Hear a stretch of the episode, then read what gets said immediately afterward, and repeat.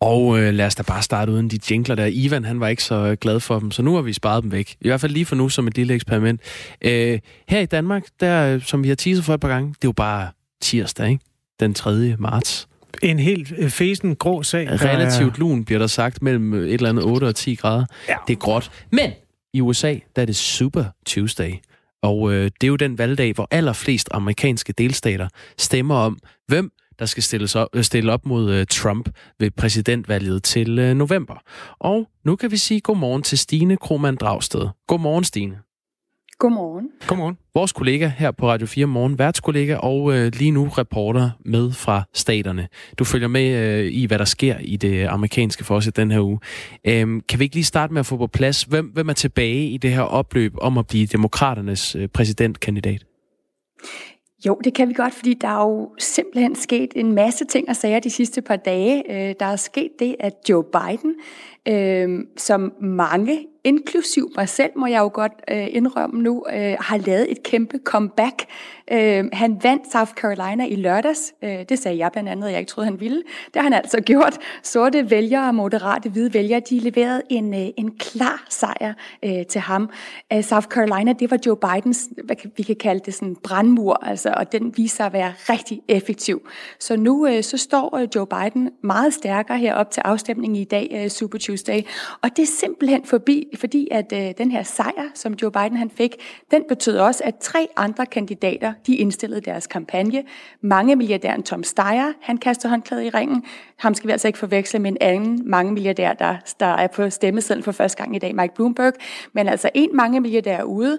Den unge komet øh, Pete Buttigieg, øh, den homoseksuelle borgmester fra Midtvesten, han er også ude.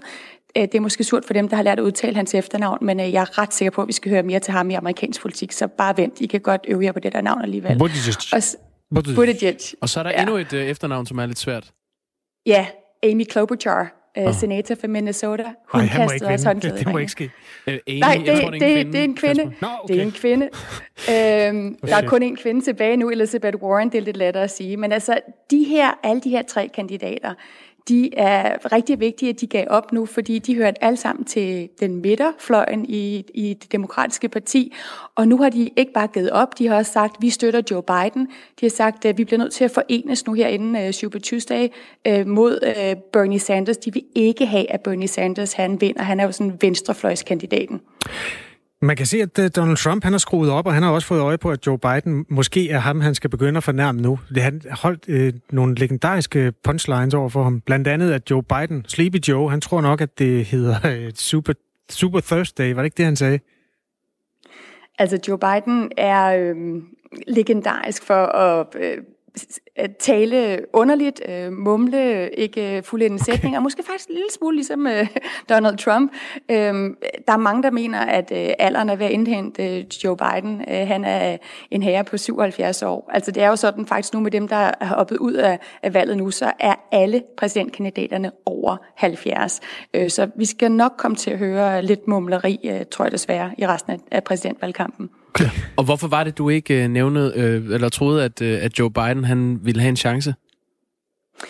Ja, altså jeg var ret sikker på, at, øh, at Bernie Sanders han ville stå stærkere blandt øh, de unge sorte vælgere i South Carolina.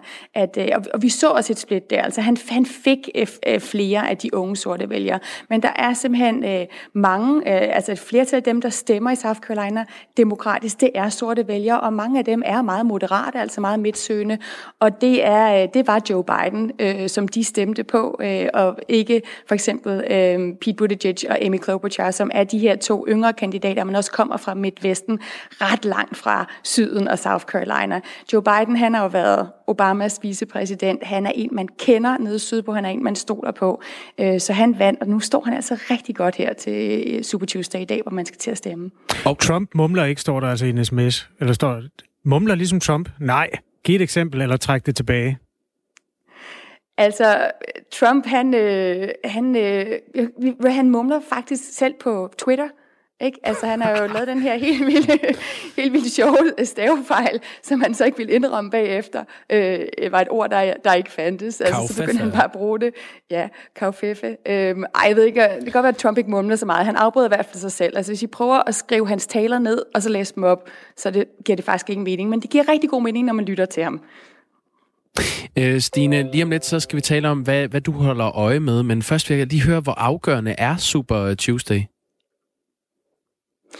Jamen altså, Super Tuesday er... Øhm, øh, altså, det er afgørende, fordi der, der findes jo ikke et nationalt valg om, hvem der skal være præsidentkandidat øh, herover i USA. Men det her, det er det tætteste, vi kommer på det. Øh, kandidaterne op til Super Tuesday, de skal kunne bygge en helt national kampagne op. Altså indtil videre, så har vi jo set dem nærmest kunne trykke hver vælger i hånden i New Hampshire, i Iowa, de her små delstater, der har stemt. Men, men nu har vi altså 14 forskellige delstater øh, fra det nordlige øh, Minnesota til øh, Texas i syd til øh, østkysten, altså Kalifornien, en af de mest venstreorienterede delstater, og til, til øh, vestkysten, hvor vi har øh, Virginia og, og North Carolina blandt andet. Så det er altså vidt forskellige vælgere, man skal have ret bred øh, appel for at kunne have succes øh, på, på Super Tuesday.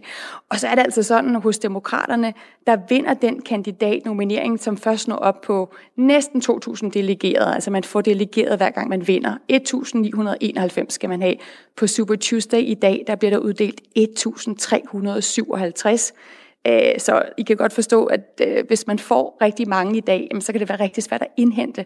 Så hvis for eksempel Bernie Sanders han øh, snupper de store delstater som Texas og Kalifornien, så kan han få et kæmpe forspring til Joe Biden. Hvad, hvad holder du øje med? Jeg holder øje med, øh, jeg holder øje med, med mange ting, men, men jeg har øje med specielt fire ting. Mm. Jeg har øje med øh, Mike Bloomberg. Han, det er første gang, at øh, borgmesteren fra New York, han, øh, han stiller, altså at man kan sætte kryds ved ham. Øh, han har jo længe sagt, at han, han er en, en kandidat, men det er faktisk allerførste gang, han faktisk træder ind i valgkampen, og vælgerne kan sætte kryds. Han har sat sig alt, inklusiv en stor del af sin formue på Super Tuesday. Han havde håbet, at Joe Biden var ude nu. Han havde håbet, at han kunne overtage førerpositionen position i den her moderate bane i det demokratiske øh, parti. Så øh, det bliver svært nu, når Joe Biden han ligesom har konsolideret støtten for rigtig mange af de andre kandidater, der har hoppet ud. Det bliver svært for Bloomberg, tror jeg.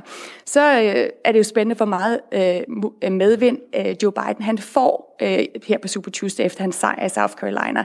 Altså, jeg har stadigvæk svært ved at se, at han kan slå igennem på stor skala. Han har ikke haft tid som Bernie Sanders til at rejse rundt og være særlig meget til stede. Han har ikke haft særlig mange penge til at køre valgreklamer, sådan som Mike Bloomberg har det over hele USA. Og der er rigtig mange millioner vælgere, der allerede har stemt tidligt, altså før øh, Joe Biden lavede sit comeback i lørdags. Og så øh, til sidst, øh, ja, den tredje ting, jeg lige hurtigt skal nævne, det er så Elizabeth Warren, hun er altså den sidste kvinde, der er tilbage. Øh, hun hænger i øh, med, med neglespidserne. Hvor lang tid kan hun holde øh, fast i det, det ved jeg ikke. Der er ikke rigtig nogen vej frem for hende. Hun har ikke vundet nogen primærvalg endnu. Spørgsmålet er, om hun simpelthen bare venter og står på spring, hvis, hvis der er nogle af de her tre gamle mænd, øh, der kommer i vanskeligheder. Og så er der så øh, Bernie Sanders, som er den eneste, der har bygget den her rigtig store kampagne op over hele USA. Han har en rigtig stærk græsrodsorganisation i, i alle delstater med, med altså græsrødder, der er meget begejstrede for ham. Han ligner en, der fører lige nu, og, og hvis han vinder de store delstater, Kalifornien og Texas, så står han rigtig godt. Hvis han ikke gør, øh, så, øh, så vil vi pludselig tale om ham som værende i store problemer nogle af dem, han skal vinde i dag øh, for at få et stort forspring, det er kvinderne. Mm. Øh, fordi det var de kvindelige øh, vælgere, der vandt midtvejsvalget for demokraterne i 2018. De mødte massivt frem, der stemte. De stillede op som aldrig før. De blev valgt ind i kongressen. En af de øh, delstater, hvor, hvor kvinderne de er meget vigtige og udgør ryggraden i, i demokraternes parti, det er Virginia. Og øh, der øh, var jeg øh, lidt tidligere i dag øh, i den nordlige øh, del af Virginia, der jeg tog til en øh, strip mall, hedder det. Altså, det er ikke et sted, hvor man hvor der foregår striptease eller noget. Det er bare sådan en udendørs indkøbscenter med et øh, supermarked og med caféer. Og, øh, og der mødte jeg simpelthen sådan en gruppe ældre kvinder, der har en løbeklub, øh, og de ender øh, deres løbetur øh, hver øh, gang med sådan en øh, smoothie i den madbutik, der hedder Whole Foods. Og, øh, og jeg spurgte, øh, øh hvad hedder det, Karen på 80 år, som sad sammen med sin veninde øh, Anne på 69 år, hvad de synes om, om det her felt af kandidater, de skal stemme på i dag. I think all of the extra people ought to get out and let's consolidate and have either one or two. So we Der er for mange kandidater. Lad os nøjes med en eller to, siger Karen. There are too many of them. there are too many. Men hvad hvis det er din kandidat, der skal give op, spørger hendes veninde Anne. What happens if your person is the one that people think should get out? Yeah, So I'm happens. supporting Elizabeth Warren, who I want her to stay in there. Hun støtter den eneste kvinde, der er tilbage i feltet, Elizabeth Warren, og vil ikke have, at hun giver op. I'd like Biden, but I think Sanders has it wrapped. And he's okay.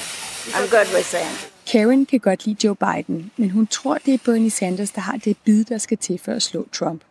Hendes veninde Anne hører til på venstrefløjen og støtter Elizabeth Warren. Alligevel er hun loren ved Bernie Sanders. Hun er bange for, at han ikke kan forene alle demokraterne om sig. I don't think he can bring everybody together. So you say you're fine either way if it's Biden or Sanders? There's, Biden there's or quite Sanders. a difference between them. Yes, there is. Because the most important thing is beating Trump. De to veninder er enige om, at det allervigtigste er at slå Trump. That's the only It's the only important thing. See, that's what thing. worries me about Sanders. I think Sanders could stand up toe to toe with Trump. Biden er ikke stærk eller dynamisk nok, mener Karen. I'm not sure Biden's going to be strong enough, dynamic enough to hold his own. He's got good policies, but I think Trump can beat the stuffings out of him. Og hvad siger det til, at det kan blive et par 70-årige hvide mænd, der skal kæmpe om præsidentposten? It's okay. I'm older than that, and I'm fine. And Karen, how old are you? 80. 80. And you look like you could be running. I could. She does run. Alder, det er ikke et problem, mener Karen, der selv er 80 og har løbet flere maratonløb. Det er et spørgsmål om at finde en kandidat, der har nok saft og kraft, siger hun. I am a this, is, runner. this is a marathoner. Yes, she's lots of marathon. Jeg beder at Karen og Anne beskrive den del af Virginia, de bor i. White, upper class. They'll have jobs, they'll make good money. Fortrinsvis hvide, velhavende med gode jobs. Vi kunne bruge mennesker med lidt andre baggrunde, mener Anne. Vi er ret velbjerget, og så stemmer vi alle demokratisk. Yeah, we could use a little more diversity, economic diversity around Yeah. here, probably. and and they're all Democrats. So you're not going to find much diversity. Yeah, I don't think Here. this is the, the problem. My boyfriend lives in Pittsburgh, uh, Pennsylvania, which is oh yes. Det store spørgsmål er, om folk i nabostaten Pennsylvania, hvor Annes kæreste bor, vil vende ryggen til Trump og stemme på en demokrat. Because they love Trump. They love, love, love Trump. De elsker Trump deroppe, siger Karen. De har alle sammen Trump-skilte i deres forhaver. Everybody has a sign on the front of their house that says we support Trump. Så hvorfor har demokraterne ikke nogen skilte i deres forhaver endnu? No, because everybody thinks the same thing. You know that's And what's that? It's the, well, Just beat Trump. Fordi det er ligegyldigt, hvilken kandidat det bliver. Vi vil bare slå Trump, siger Karen. I'm not voting for Elizabeth because she's a woman, although I like that. But she's got good policies, and she's just a hell of a good speaker. And she, I think she could take Trump apart. Derfor stemmer folk til Super Tuesday heller ikke efter, om det er en kvindelig eller en mandlig kandidat, siger Anne. Jeg støtter ikke Elizabeth Warren, fordi hun er en kvinde, men fordi jeg kan lide hendes politik. Og så tror jeg, hun kan flå Trump i stykker. You know, I don't care Oh, where you go to I church. Yeah. I don't care if you're gay. I don't care if you're German. I don't care if you're black. Karen er fløjtende ligeglad med, om den demokratiske kandidat i sidste ende er kvinde, jødisk, homoseksuel eller sort. Jeg vil bare af med Trump, siger hun. Right? I don't care about that. I just want to get rid of Trump. Det var Stine Krohmann Dragsted, der havde mødt Karen og Anne fra kvindeløbeklubben i Reston i Virginia, og vi har øh, vi regner med at have nogle resultater fra Super Tuesday i morgen, så vi har nok øh, Stine med igen i morgen. Klokken er 8.19. Du hører Radio 4 morgen, og Jakob, vi får brug for din, øh, din baggrund i underholdningsindustrien nu. For du har garanteret set den Disney-film, der hedder Mulan. Det har jeg. Ja. Øh, der kommer en ny. Der er en remake på vej. Også lavet af Disney. Øh, Sådan en live-action ting, altså sådan noget, hvor det er mennesker. Jeg ved ingenting. Jamen det tror jeg, det er. Jamen det kan, så kan vi starte der med min uudtømmelige viden om Disney. De er ved at lave sådan nogle genindspilninger med rigtige mennesker af alle deres klassikere. Nu siger du genindspilningen. Det bliver det ikke helt, for der er en figur, der er skrevet ud, og det er der, vi skal hen, for der er shitstorm på vej. Oh. Øhm, der er en type, der hedder Li Xiang. Mm. Altså, Mulan er en, det er en pige, ikke også? Jo. Som klæder sig ud som Ung en mand. Ja, fordi hun vil, øh, hun vil med i hæren. Ja. Ja. Hvor hun møder officeren Li Xiang, og de to udvikler en kærlig interesse for hinanden. Det lyder rimelig bærende, sådan lidt Romeo og Julie-agtigt. Ja, det er det også, fordi øh, den her officer ved jo ikke, at Mulan ikke er en mand, men en kvinde. Og da han er heteroseksuel, er han ikke til at starte med særlig øh, interesseret i hende, men så finder han jo ud af, at hun er en hund, og så opstår der ting. Så går det over stok og sten. Altså, men det er tegnefilmen, sådan bliver det så ikke i den her nye. Nej, på ingen måde, fordi Li Xiang er simpelthen skrevet ud af den nye udgave af Mulan. Og Ja. det er interessant, fordi øh, producenten, som hedder Jason Reed, siger, jeg synes især efter MeToo-bevægelsen, at det er ubehageligt at have en befalende officer, der samtidig er objekt for hendes kærlighed. Vi synes ikke, det var passende, siger han altså til mediet Collider. Så der er vi i vores dage, altså at man kan ikke længere have en mand, som har en underordnet som er kvinde, som udvikler et kærlighedsforhold i en fiktiv film, der hedder Mulan. Altså, hvor bærende er den kærlighedshistorie for øh, historien? Den er jo faktisk ret... Skal vi lige høre øh, Stig Rossen, han synger den jo, som han kun Stig Rossen kan synge den. Men altså Stig udover Rossen Tarzan, den bedste præstation, han har leveret til Disney. Hvad siger du? Har du klippet af... Jeg har, vi- vi har det jo liggende her, fordi at, øh, jeg kan se, at du har lagt det ind. Jamen, det er jo ikke mig, der har lagt det ind. Jeg ved, at Sara, hun sad og bokser med Forvirringen er total, men lad os høre det. Ja, jamen spil det. Vi er trængt af fjender, hvor vi end går hen. Er det The Stick? Det er Stig Rossen. Hvad skal jeg med kvinder, når jeg bad om mænd? Det, det er et rigtigt hit. Har du aldrig hørt den? Nej, jeg har aldrig set den film. Jeg har ikke set Disney siden Lady og Vagabunden. Okay, boomer. Men prøv at Nå, høre. ja. Det, mine spørgsmål tårner sig op. Blandt andet, Spørg. det jeg kan læse er, at den her figur efter manges mening kan karakteriseres som biseksuel. biseksuel. Hvilken karakter? Altså Mulans karakter? Nej, den anden har jeg lige Chang. Nå. Hvem? Den har jeg ikke, det har jeg ikke set komme. Hvem siger det? Jamen, det siger nogen, som har øh, talt med nogle andre, som i den sidste ende bliver citeret i det her medie. Jeg synes, noget, der er interessant i det her, det er jo, øhm, kan man overføre det til andre Disney-film? Har man øh, et lignende eksempel? Aladdin. Det er så modsat. Men det er jo en kvinde i en magtfuld position, en prinsesse og en gemen gadedreng. Er det okay, den ja, relation? det er 100% sikkert okay. Det er jo ikke MeToo, når ja, det er en dame, der gør far, det. ja, far skal ud af den øh, ligning. Jamen, jeg har ikke Har set Aladdin. du har heller ikke set Aladdin. Hvad, hvad foregår der? Hvad, vi, skal, vi skal helt tilbage og tale om øh, Lad os tale om Dumbo, Lady og Vag- den nyeste. Disney-film, du har set. Dumble. Den hedder Dumbo. Ja, det Dumble, det er en karamel. Nå, okay.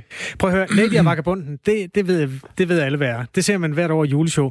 Der er den der gadehund, der ligesom har al visdommen, og så er der den meget naive, blankøjede, øh, good-looking lille cocker spaniel, Ja. der hedder Lady. Ja. Som får, sidder helt passiv og paf og tager den sidste kødbold, og ikke tager noget initiativ overhovedet. Ja. Jeg vil ved med, når... Hun sidder jo bare og ser ud. Ja, den Der kan forsvinder. man tale om problematisk øh, kønssyn i den.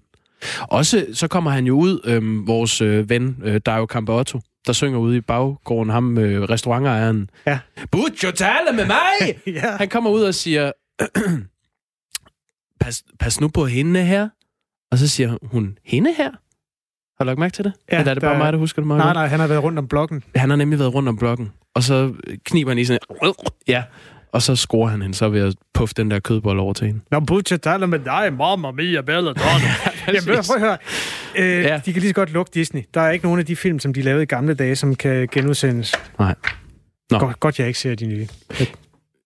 Ja, det kan anbefales ellers. Der er nogen, vi taler videre om det bagefter, Kasper. Okay. Nu skal vi tale om regn igen. Februar, det har været den vådeste februar nogensinde, og øh, mange jyske byer har kæmpet med oversvømmede gader, og landmænd øh, kæmper med våde marker og syge grise, og hvad har vi. Men intet er som bekendt så skidt, at det ikke er godt for noget. Fordi det her våde vejr, det, det øh, vækker glæde hos arkeologerne her til lands. Godmorgen, Mads Ravn. Godmorgen. Godmorgen. Forsknings- og øh, samlingschef på Vejle Museerne. Alle andre frygter de her oversvømmelser, men I er glade. Hvor, hvorfor er I glade? Vi er både glade og vi er ikke glade. For det første, så glider vi rundt i mudderet, så der er vi ligesom alle de andre ikke særlig glade. Men det, der man kan sige på det, på de længere perspektiv, så er det jo sådan, at det, der ligger i moserne, det er godt bevaret. Og det, der ligger fugtigt, det er tit godt bevaret også. Altså træ og øh, vikingeskibe og broer og sådan nogle ting. Og derfor kan man sige, jo mere vand, jo bedre. Altså træ kan holde sig i mange tusind år, hvis det er i vand. Så på en måde er vi jo glade sådan i et bevaringsmæssigt perspektiv, i et udgravningsperspektiv, så øh, kan man sige, glider vi jo rundt med mudder til knæene, ligesom alle andre, der arbejder udenfor lige for tiden. Så, så det er sådan lidt et, et, et dobbelt perspektiv, kan man sige. Men øh, regnen er til synligheden kommet for at blive, så øh, vi må jo bare, kan man sige, prøve at, at tilpasse os på, på den bedste, den bedste måde, vi kan. Og lad os lige prøve, øh, Mads Ravn, at få, øh, få varedeklareret Vejle-museerne. I dækker jo et stort historisk område, hvor der både er udgravet øh, vikingefund i Jelling, og ægtvedpigen er fundet i jeres område, og ja. senest større fund, det var i efteråret, hvor der blev udgravet en kæmpe vikingetidshal ved Æretsø. Altså, ja. gør, gør regnen det også nemmere for jer at, at lave helt nye fund?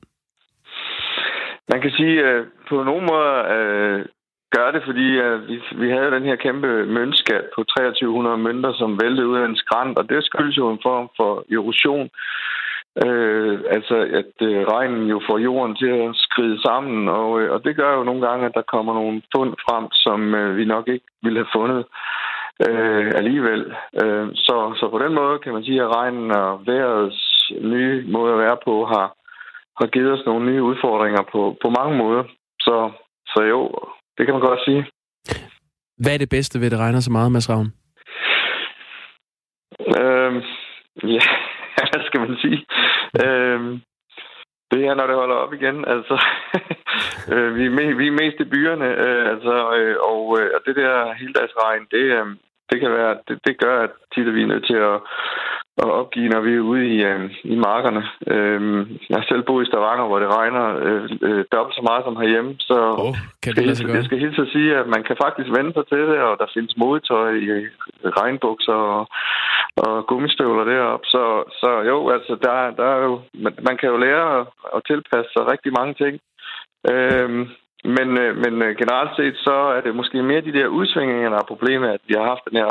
Nogle gange, at hvis det, hvis det så kommer en rigtig, rigtig tør sommer, altså, så bliver det sådan for ekstremt i begge ender. Så, øh, så sådan lidt, en lidt mere jævn fordeling af vejret kunne, kunne måske være en fordel. Og, øh, men jeg vil sige, at, at vi på nogen måde stiller os jo op i rækken af, af interessenter, som siger, at jo mere vi kan sige, jo flere indsøger vi får lavet, og jo mere vi kan opsamle regn længere ude, jo mindre oversvømmelse kommer der jo også ind i byerne, og det er jo alt andet lige også en fordel for os, øh, fordi hvis det først begynder at blive oversvømmet, så er jo det øh, det gamle kulturlag også. Øh, så, så det er sådan både lidt på den ene og den anden side, men øh, hvad skal man sige, i bevaringsmæssigt perspektiv, så er vandet jo godt, så skal vi jo så skal vi have noget mere vand. Mere vand til arkeologerne. Tak skal du have, Mads Havn. jo, tak. Forsknings- og samlingschef på øh, Vejle Museerne. Det er et ønske, der kommer til at gå i opfyldelse. Det kan vi sige allerede nu. Det er ja. det helt rigtige land, de har lagt deres museum i. Klokken er 8.28. Jakob, vi skal skulle lige tage en shitstorm mere, nu vi er på den side i bogen. Mm. Øh, weekenden, der var jo topopgør i den tyske Bundesliga. Øh, Salzburg, en af Red Bull fodboldklubberne der, øh, havde besøg af Bayern München. De ja. ligger henholdsvis nummer to og nummer et. Og øh, kampen... Nej, nu, nu sidder jeg og undrer mig, ved jeg noget, du ikke ved? Var det ikke Hoffenheim, de spillede mod øh, Bayern München? Nej, det var Salzburg. Nå. Altså Red Bull Salzburg. Nå, jamen så er jeg lutter øre. Jeg er meget spændt på, hvad du fortæller mig nu. Det gik hverken værre bedre, end at kampen gik i gang. Mm. Og øh, jeg vil godt allerede nu spolere resultatet. Det blev 1-1. Det er ikke det interessante. Det interessante er, at øh, en, nogle klubofficials fra øh, det her Red Bull Stadion, de går rundt og kigger på, på publikum og får øje på 20 japanere.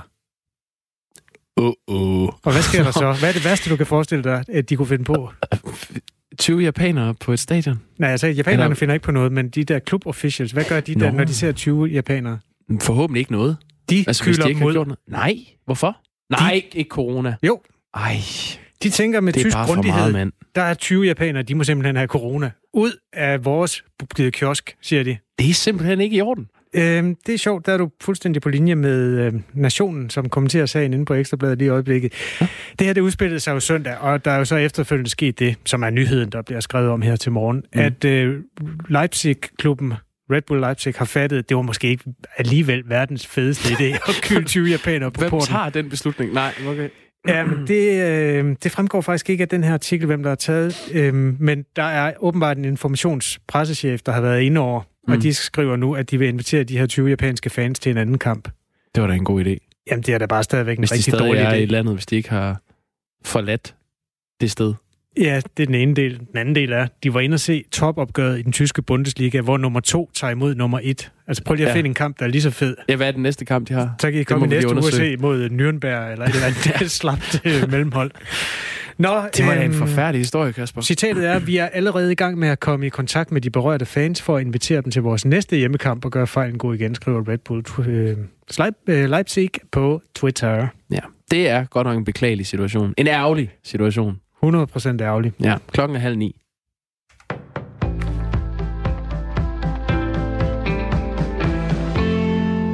Tyrkiets præsident Erdogan han har brudt flygtningeaftalen med EU. Han har nemlig åbnet grænserne på den tyrkiske side, så tusindvis af migranter de er rykket mod den græske grænse. Og her kæmper de græske myndigheder altså lige nu for at holde dem tilbage. Flygtningeaftalen den sørger ellers for et bidrag på 44 milliarder kroner til Tyrkiet, netop for at holde grænserne lukkede. Men udenrigsminister Jeppe Kofod han mener altså ikke, at pengene de skal holdes tilbage, selvom aftalen den nu er brudt. Jo, men vi har jo ikke nogen interesse i, altså hvis vi tror med ikke at, at hjælpe flygtninge i, i Syrien, jamen, så for det første vil det gå ud over flygtninge, for det andet så vil, vil der bare komme endnu flere mennesker mod Europa. Øh, så det vil, det vil ikke være nogen løsning.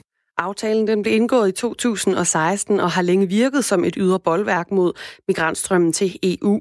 Præsident Erdogan han har flere gange troet med at åbne sluserne, og aftalen den er blevet kritiseret, fordi han dermed har en klemme på EU. Udenrigsminister Jeppe Kofod mener, at vi frem for at tilbageholde penge, skal hjælpe Tyrkiet på grund af den aktuelle situation. Det er noget, der presser Tyrkiet rigtig meget, så vi skal også øh, gå ind og hjælpe med at løse de konflikter, der er.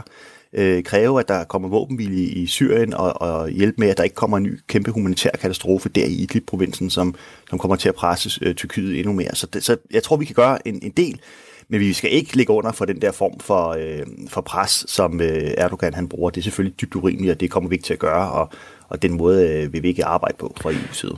Tyrkiet har længe råbt op om, at det pres, landet oplever med de 3,7 millioner syrere, der er i Tyrkiet.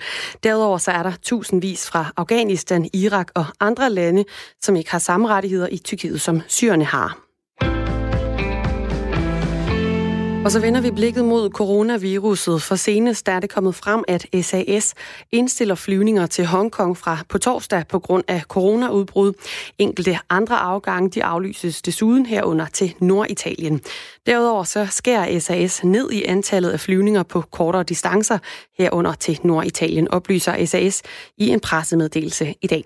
Og så ligger der et tysk krydstogsskib, der ligger stille i Haugesund i Norge på grund af frygt for virussmittede passagerer, det skriver det norske medie NRK.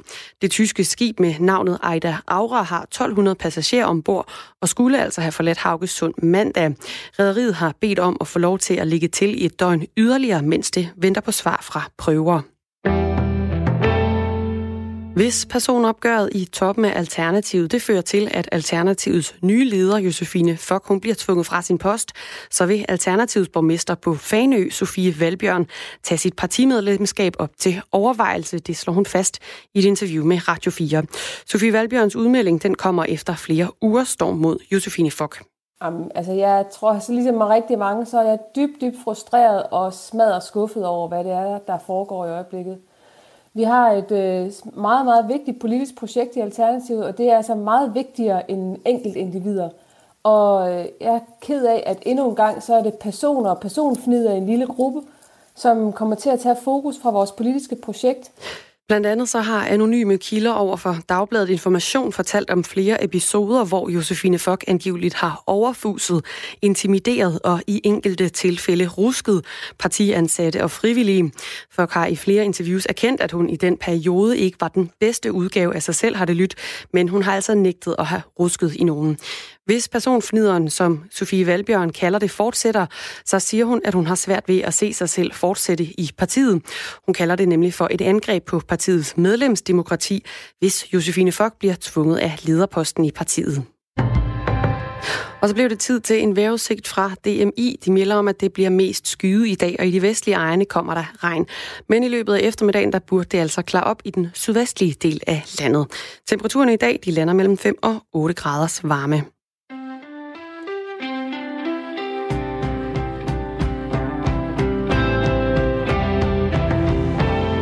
Nå, vi kan lige så godt tage et dementi. Jeg tror, folk er ligeglade. Der er ikke kommet nogen sms'er om det, men den fodbold... Jo, der er. Er der det? Mohammed har skrevet. Det var mod Bayern, Leverku- Bayern Leverkusen og ikke Bayern München. Jeg lægger mig fladt ned. Undskyld, Mohammed. Og Fortæl undskyld. lige, hvad det var, du... Øh... Jamen, det interessante ved i. historien var jo ikke så meget, hvem der spillede, men det var altså Bayer Leverkusen nummer 5 i Bundesligaen, der var på besøg hos nummer 2 i Bundesligaen, Red Bull øh, Salzburg. Og det sjove var, som ikke var en skid sjovt, at en øh, official fra hjemmeholdet smed 20 japanere ud, fordi han tænkte, de nok har coronavirus alle sammen. Øh, og nu går de så bådets gang. Og så skal de, ja, og det, det korte og lange er, at den næste kamp, de skal spille på hjemmebane, det er mod Freiburg, og der kan japanerne så komme og se den i stedet for. Ja. Undskyld, jeg lavede en fejl. Det skal man ikke. Det er... Alt er tilgivet nu. Jeg synes mere, det er Leipzig, der skal sige undskyld. Ja, det gør de så på Twitter. Nå, Kasper, vi går videre i teksten. Fordi i går her på Radio 4, der kunne vi fortælle, at der sidste år blev ind, øh, indberettet næsten 22.000 fejl i den medicin, som personalet på øh, bosteder skal give til beboere, øh, der er på de her bosteder. Det er folk med handicap eller psykisk sygdom eller misbrug. Det her tal, altså antallet af indberettede fejl, det er steget med 50 procent på fem år. Det viser en agtindsigt, som vi har fået her på kanalen fra Styrelsen for Patientsikkerhed. Og vi har øh, i noget tid forsøgt at få øh, regeringen, altså Socialdemokratiet, på i forhold til den her sag. Og nu er det faktisk lykkedes ved sundhedsordføreren Rasmus Horn Langhoff. Godmorgen. Godmorgen. Godmorgen. Organisationerne Sind og, øh, og Bedre Psykiatri mener, at personalet på de her bosteder er for dårligt uddannet til at give medicin. Og det kan være en af årsagerne til de her 22.000 indberetninger om fejlmedicinering øh, på et år. Det er et problem, det mener Knud Christensen fra Sind. Lad os lige høre ham først. Medicinen bliver håndteret af nogle mennesker, som ikke er tilstrækkeligt uddannet eller har tilstrækkelig erfaring. Rasmus Horn øh, Langhoff, hvorfor må personale på bostederne give medicin, når de ikke er uddannet til at give medicin? Altså, de må ikke give medicin, hvis ikke de er kvalificeret til at give medicin. Det er ejeren og ledelsen på det enkelte bosted, der har ansvaret for at sikre, at øh, er kvalificeret til at gøre det arbejde, de udfører.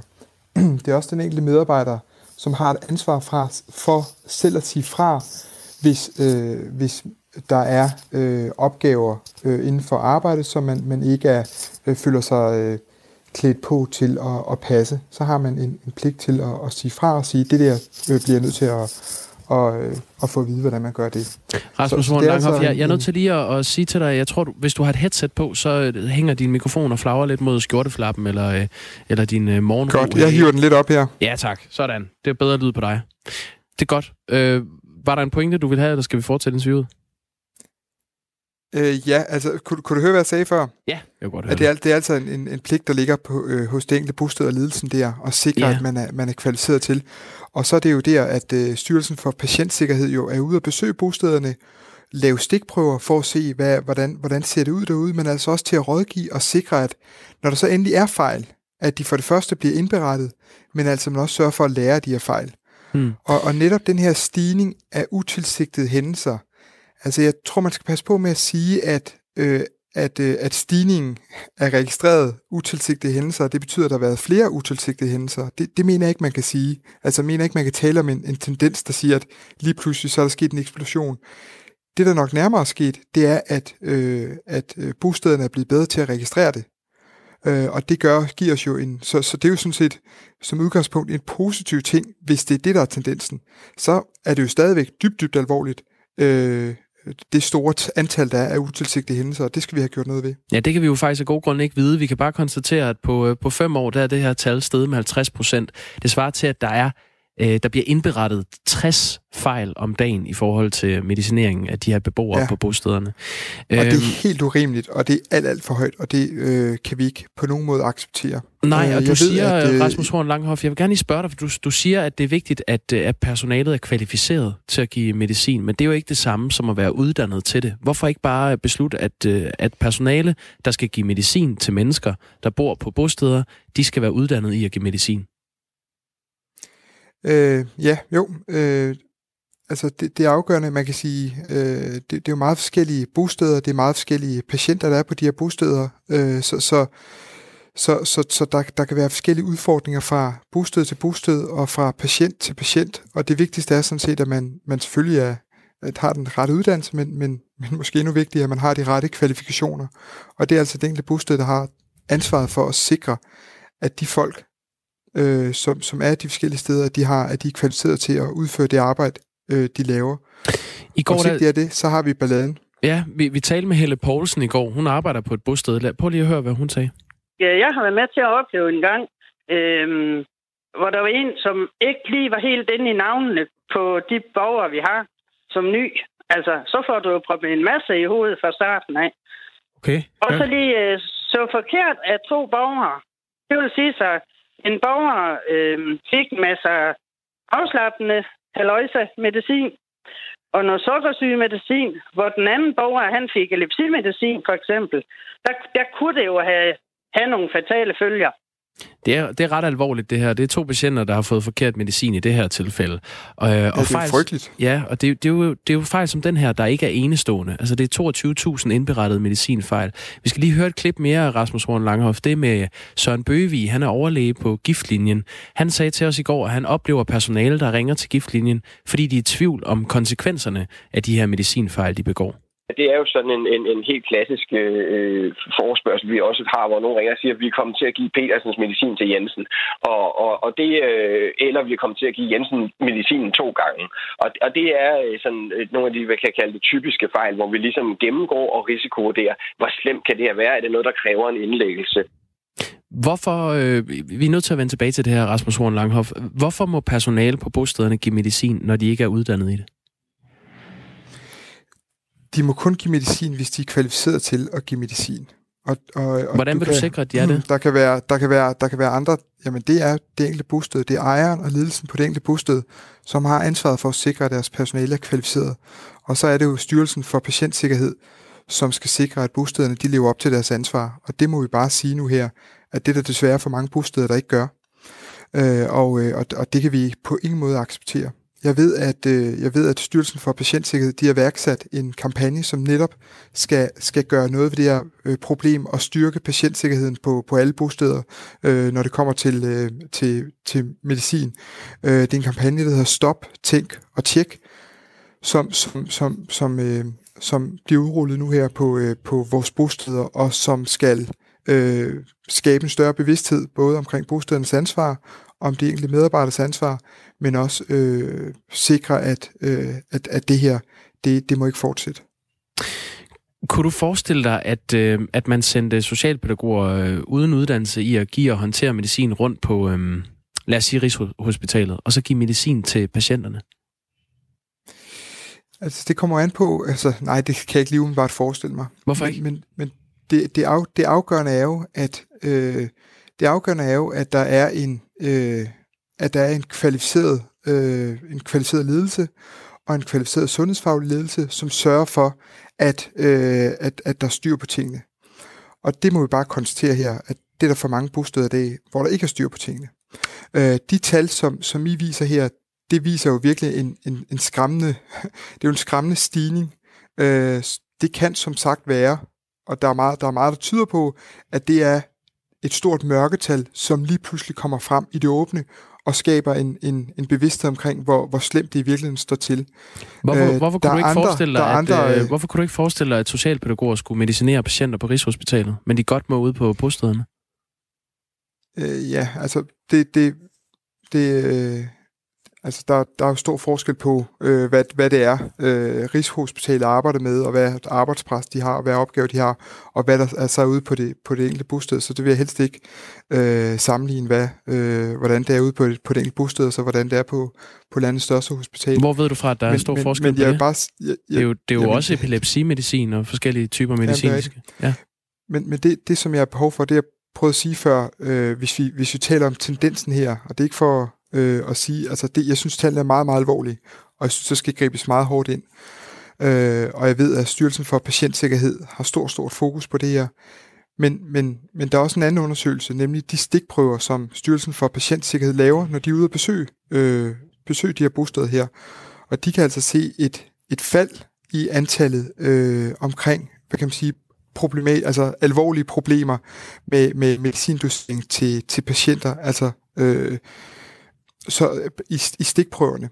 Så, så, så det, det gør jo, altså det understøtter i hvert fald øh, min øh, Mm. mm. formodning om, Men du- at, at, at tallene, det stigning i tallene er et udtryk for, at der er nogle mørketal, der er kommet frem, mm. og det skal vi have gjort noget ved nu her. Ja, men du anerkender problemet, men så er, vi, så er vi vel tilbage ved, hvad man skal gøre ved det.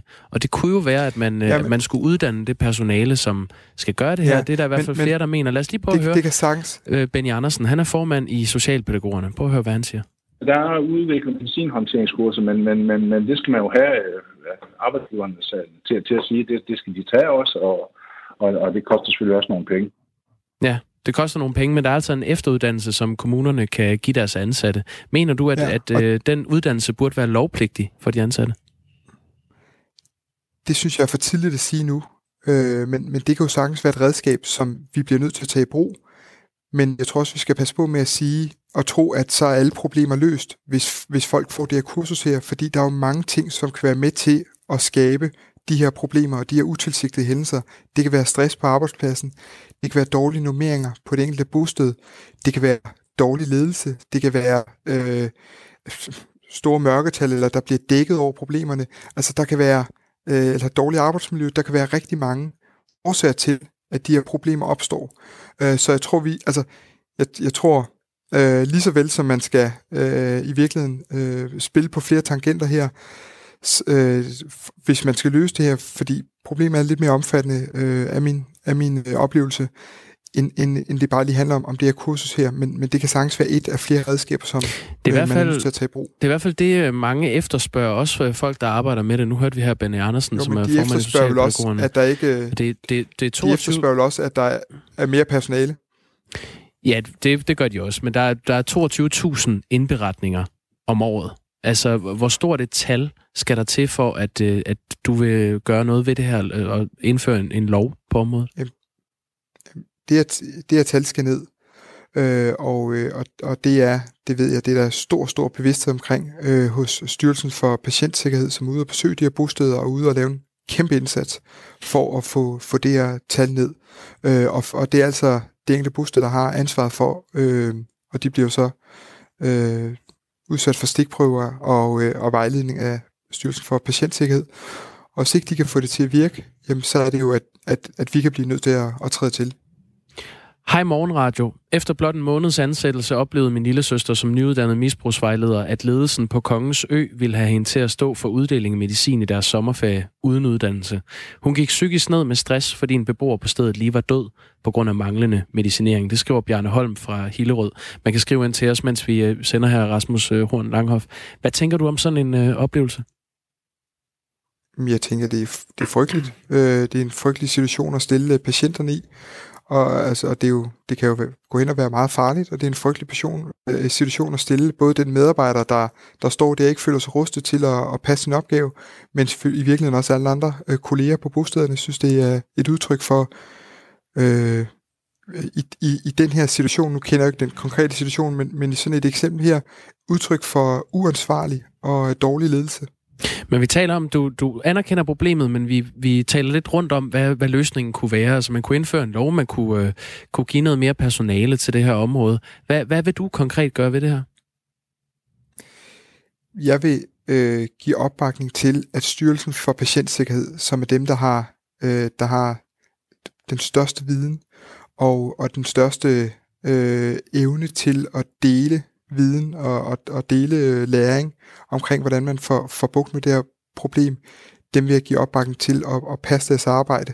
Og, øh, og, og, og de er i gang med den her kampagne her, som, som netop skal, øh, skal få gjort noget ved, ved, ved problemet. Den kampagne, Og, er det ikke øh, den og- kampagne, som 18 kommuner ud af 98 kommuner har taget imod?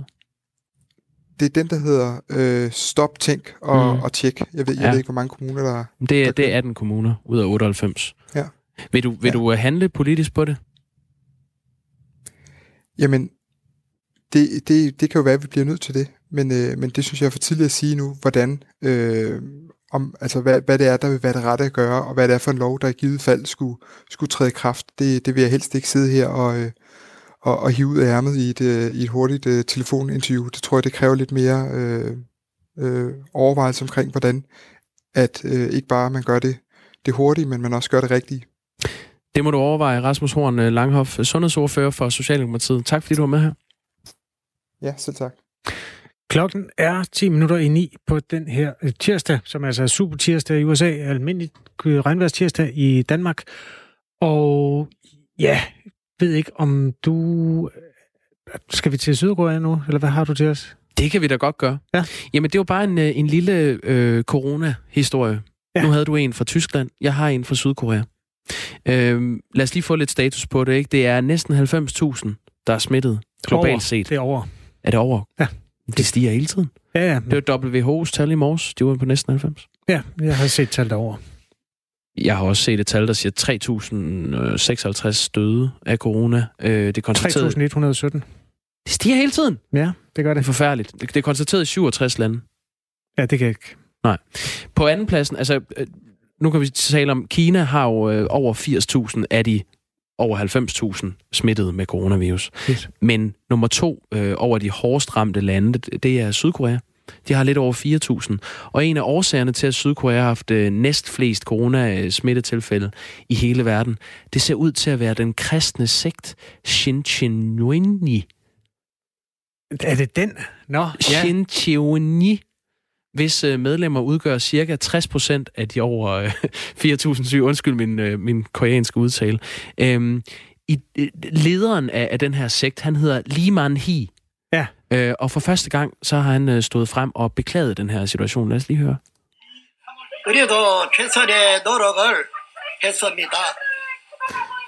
Kan du oversætte, Jacob? Jeg undskylder over for befolkningen. Vi har gjort vores bedste, men vi kunne ikke forhindre spredningen af viruset fuldstændig, siger han. Og jeg ved ikke, hvem den der skrigende stemme er i baggrunden. Jeg tror, det er nogen, der protesterer mod ham her. Øh, fordi undskyldningen kommer efter, at de sydkoreanske myndigheder har sigtet ham her øh, for medvirken til drab, fordi han ikke øh, ville samarbejde med myndighederne om at inddæmme smitten af corona. Det hele, okay. ja, hele historien kommer af, at den her Xion Jinji, Bare kald den kirken fra nu af. Øh, Jesuskirken. Ja. Øh, De bliver beskyldt for at have forhindret øh, myndighedernes opklaringsarbejde i forhold til at afdække, hvem har været smittet. For de ville ikke oplyse 16 af deres medlemmer, hvor de befandt sig og hvad de hed. Og var de smittet? Det havde man mistanke til. Og han siger sig selv, det kan godt passe, at en af dem har været smittet, og det er så ham, der har smittet videre. Og de 16, de var sammen, eller hvad? Jamen, de har i hvert fald ikke øh, kunne finde ud af, hvor de var. Okay. de her mennesker. Så derfor så står den her øh, øh, bevægelse, religiøse øh, bevægelse, de, de udgør 60 procent af de over 4.000 syge. Og Jamen. det har altså været med til at få det her til at sprede sig helt vildt. Det er jo, altså, af alle de elementer, der skal bruges for at beskrive en verden, der er ved at gå under, sådan en rigtig dystopisk samfund, så mangler der også nogle øh, religiøse stemmer, der på en eller anden måde modarbejder det gode i den her... Og det er så ham der. Ja, Young, men de, de kan tage det roligt, fordi øh, han har lovet dem, at han er Jesus øh, reinkarnation, og øh, når øh, verden går under, hvilket det godt kunne tyde på, at den gør snart, så øh, tager han de 144.000 følgere med til øh, himlen. så no problem there. Men han er altså øh, han er sigtet for, øh, for medvirken til drab Ja. i Sydkorea. Ja, men hold os opdateret på situationen. Vi ses jo i morgen tidlig. Ja, ja. Forløbig har coronavirus kostet øh, 26 personer øh, livet i Sydkorea.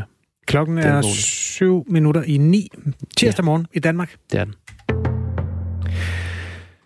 Vi skal tilbage til grænsen mellem Tyrkiet og Grækenland, hvor vores reporter Mads Anneberg tager plads. Der er jo altså øh, 18-20.000 flygtninge, som er transporteret op til grænsen. Nogle er begyndt at tage den ud over Middelhavet for at komme til Grækenland, altså udenom øh, grænsevagterne. Og der er en ny udvikling i den sag, forstår jeg, Mads Anneberg. Hvad sker der lige nu? Øh, jamen altså, jeg sidder, øh, jeg sidder her i, i øh, grænsebyen her i Dirne i, øh, i Tyrkiet. Altså, jeg ved ikke, om det er noget, der sker lige nu, men det er i hvert fald, hvad skal man sige, Øh, jeg synes i hvert fald godt lige, vi kunne prøve at komme ind på det her med, hvordan Grækenland har, har reageret på øh, hele hvad skal man sige, situationen her, fordi øh, der er mange, der siger, ej, det er simpelthen også øh, det er for galt, at Tyrkiet har, har lavet dem øh, komme afsted og sådan noget, men, men så kan man jo også kigge på, hvordan Grækenland ligesom har reageret på, at, øh, at der er kommet de her mange tusinde migranter øh, hen mod øh, EU's grænser hen til Grækenland. Øh, jeg tror, vi har et klip, vi lige kan, jeg ja. tror, vi har et klip, vi lige kan spille. Ja, lad os lige prøve at se en gang.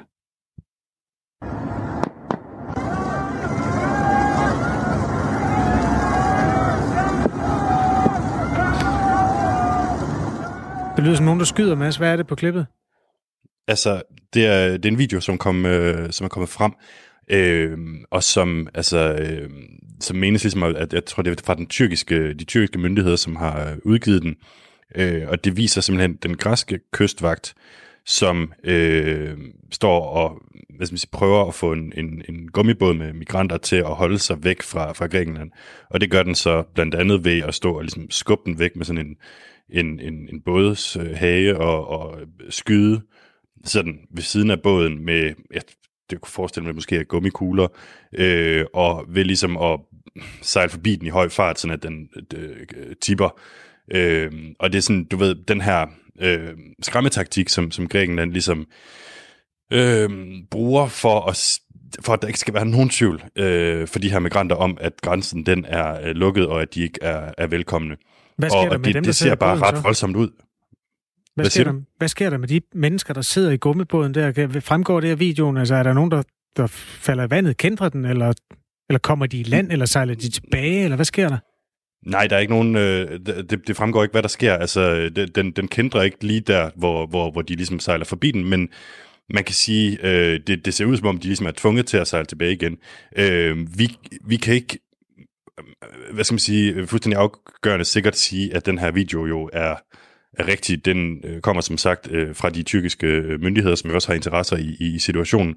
Men jeg synes, det, det flugter meget godt med det, som jeg så på grænsen her øh, i går, øh, hvor jeg var helt nede ved øh, grænsehegnet, og hvor grækerne stod om på den anden side og brugte torgas, øh, som jeg jo kunne konstatere i hvert fald, og øh, skød os med, med, nogle, med nogle ting, altså som øh, internationale medier mener er, er de her gummikugler, øh, og havde sådan nogle vandkanoner også, øh, hvor de simpelthen stod ligesom og, med, med vold og magt prøvede at få, få folk til at holde sig væk øh, fra grænsen.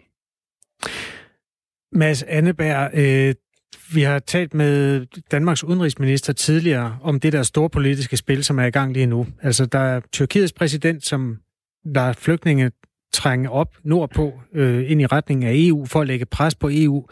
Vi har hørt øh, Jeppe Kofod, Danmarks udenrigsminister, sige, vi skal selvfølgelig også lægge pres den anden maj, og så ikke sige så meget andet end det, fordi man måske ikke har så meget at skyde med. Hvad er din vurdering af det spil? Altså, hvor står det lige nu? Jamen altså, det står sådan, at i EU, der er der ingen vaklen i glæderne, virker det til. Altså, alle siger, vi er solidariske med Grækenland. Der er ingen, der tør sige, at, at man skal gøre noget for de her flygtninge, fordi de er bange for, at grækerne simpelthen bliver sure og, og, og kommer til at anse det som sådan en, en såkaldt pull-faktor. Altså, øh, alle i EU ved godt, at Grækenland er en, er en frontlinjestat, og hvis, øh, hvis der kommer mange flygtninge til Grækenland, så kommer der også mange flygtninge til, til EU. Og derfor så tror jeg, at folk er meget påpasselige. Øh, og i dag så kommer der tre, hvad skal man sige, de, de, de tre øh, højst rangerende øh, politikere i EU-systemet, de kommer og besøger grænsen her og sådan noget, og der er ingen grænser for, hvad skal man sige, også øh, i forhold til, nu hørte vi Jeppe Kofod her, som I siger, mm. øh, den øh, solidaritet, der er med, med, med, med Grækenland i det spørgsmål her. Men det, man også diskuterer, er jo så, hvad kan man gøre i forhold til Erdogan, for at få ham til at fatte, at, at man mener det fra EU's side. Og der er der jo nogle stemmer, der siger, at det kunne være en idé, at man lukkede ned for den hjælpepakke, altså de penge, der bliver sendt ned, fordi man har alle de flygtninge i nærområdet. Der er små 4 millioner flygtninge på tyrkisk jord, og det er jo grunden til, at han er blevet lovet 44 milliarder kroner. Han har fået halvdelen af dem. Resten kunne man bremse for, hvis man ville, men det siger øh, Danmarks øh, udenrigsminister så. Det, det vil man i hvert fald ikke. Man vil ikke øh, slukke for hans hjælp. Har du noget indtryk af, om, det er noget, man er enige om fra EU's side, at man skal blive ved med at sende penge, selvom han ikke holder sin del af aftalen? Jeg tror, der er lidt uenighed om, hvad der virker i sådan en øh, situation med Erdogan her, fordi hvis du laver øh, standoffet og siger, jamen, så er der ikke flere penge, og, sådan noget, og så ligesom prøver at eskalere konflikten, jamen, så er du ikke til at sige, hvor det ender henne. Der er også nogen, øh, jeg har set Angela Merkel have været ude og, og, og antyde, at måske kunne vi tale om, om der skulle gives lidt flere penge. Altså, for det var jo en anden måde at gribe det an på, og så sige, okay, I har tydeligvis en bekymring her, øh, Erdogan og company, Øh, det ser vi lige, om vi, vi lige kan glatte lidt ud, ikke? og så se, om, om det ligesom kan, kan hjælpe til at, at gyde olie øh, på vandene. Så der er ligesom to måder, øh, man kan reagere på. Ikke? Vores reporter Mads Anneberg befinder sig altså lige øh, der, hvor det sker. De næste dage følger vi selvfølgelig også med i det. Pas godt på dig selv, Mads Anneberg. Tak skal I have. Ja, hej. Klokken er 20 sekunder i 9, og det betyder, at vi kan jo egentlig bare reklamere for, at der på den anden side af 9 udspiller sig det radioprogram, der hedder Ring til Due. Ja, det er 905.